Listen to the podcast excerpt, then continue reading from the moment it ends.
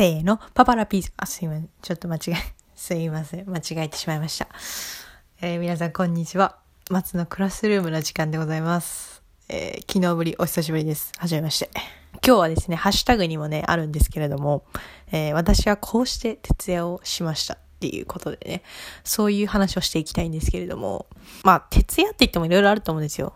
うん、徹夜って言っても、まあ、勉強するときに、こう一夜漬けでね、明日のテストに向けて勉強するっていう時だってありますし、カラオケオールしたりとか、あと、あの、大晦日、よくあるのが大晦日から、あの、あれですよね。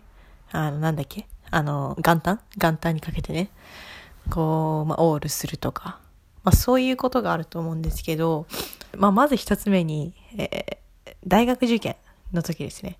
大学受験の時に、まあ、結構、まあ、無駄にオールしたというか、うん。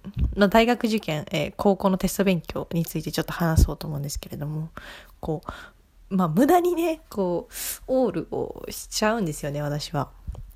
こう、ギリギリになんないと、やんないんですよね。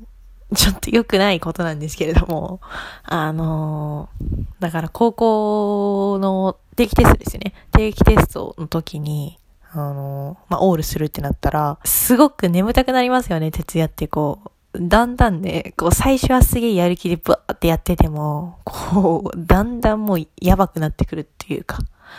で、まあ、私はですね、そうやって眠くなる時の対処法として、うんと、踊るんですよね。うん。踊ります。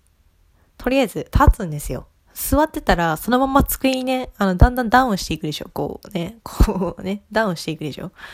だんだんね、こう、机の上にね、額がついてる。あ、なんで額ついてんだろうと思ってね、目をね、閉じてね、そのままね、えー、行ってしまうという方もね、いらっしゃるかもしれないので、とりあえず立、立つんですよね。立って、もう立つだけでも OK なんですよ。立つだけでも OK なんですけど、もうワンステップ行くために踊るんですよ。で、踊るって言っても別に、あのー、何でもいいんですよ。適当に音楽かけて、なんかすげえ楽しそうな音楽かけて、踊るんですよ。もう下手でも上手いかどうでもいいんですよ。とにかく踊るんですよ。で、踊りすぎも良くないんですよ。ここが重要なんです。踊りすぎも良くないんですよね。だから、まあ、適度な踊りっていうか、こう、まあ、激しかったら疲れちゃうんですよね、シンプルに。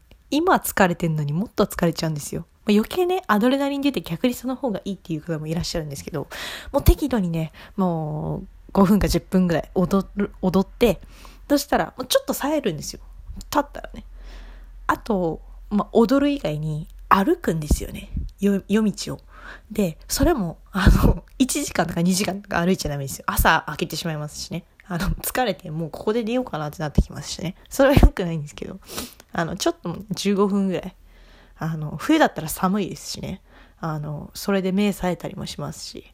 だから、本当にね、あの、徹夜って眠い時はもうなんか、やばいじゃないですか。もうあの、目を頑張って開こうとしてるんですけど、あの、やられるっていうか、もうだんだんだんだんだんだんこう、もう行ってまうみたいな。もうあの世に行ってまうみたいな感じになるじゃないですか。だからそれになるんで、カフェインとか、どれだけ飲んでも効かない時あるじゃないですか。もう、あんだけ緑茶飲んだのになとか、あれだけコーヒー飲んだのになとか、私ちなみにカフェイン取るとき緑茶飲む人なんですけど、あんなに飲んだのになみたいな。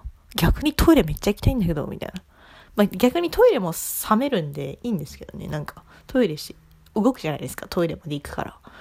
だから、とにかくなんか、立ってこう勉強するとかもね、あの、大学受験の時はね、なんかやってました。結局行きたいとこには行けなかったんで、これが確か正しいのか正しくないのかわかんないんですけどね。まあね。はい。えー、はい、ありがとうございます。こうして私は、えー、徹夜をしましたっていう題について、こう話しました。皆さんはどんなね、徹夜をしたのかね。まあ、全然ね、この私のラジオを見てる人はね、実はね、まだ誰一人いないんですよ。自分しか見てないんでね。こう、コメントを募集しようにもなかなかできないんですけれども。もしね、えー、見ていただける方がいらっしゃったら、こう、コメントしてね、私はこうやってやったよ、みたいな。そんなんじゃ目覚めないよ、とかね、こうね、えー、言っていただけたらね、すごい嬉しいです。はい。何笑ってんだっていう話ですよ。あ、もう一個言っていいですか？私、あの、今大学生なんですけれども、この前ね、中国語のテストだったんですよ。で、私、50点満点中19点だったんですよ。自己採点して。で、うーわと思って。私、ただでさえもうやばいのに、これでこの単位落としたらどうしようみたいな。まあ、小テストなんでまだ単位が認定されるか認定されないかは全然あれなんですけど、問題ないんですけど、いや、もうやばいなと思って、50点満点中19点かよと思って、あもう泣きたいと思ってたんですよね。思ってたんですよ。そしたらさっきですよ。さっき、本当についさっき、あの、中国語の先生から、まあ、答案が返ってきて採点終わりましたって。点数見たら50点満点中44点だったんですよ。すごくないですか？どんだけ私採点ミスしてるんですか？めっちゃ点数取れてたっていう。はい。めっちゃ点数取れてるんですよ、私的には。え、50点まで44点ってなかなか取れてますよね。9割ぐらい取れてますよね。9割 ?8 割ぐらいか。まあ取れてますよね。あの、なんで、やるじゃん、私と思って。か、どんだけ最近ミスしてんだよっていう話をね、最後こうして終わりたいと思います。すいません。今日も長くな、長々とお付き合いいただきありがとうございました。それではまた明日。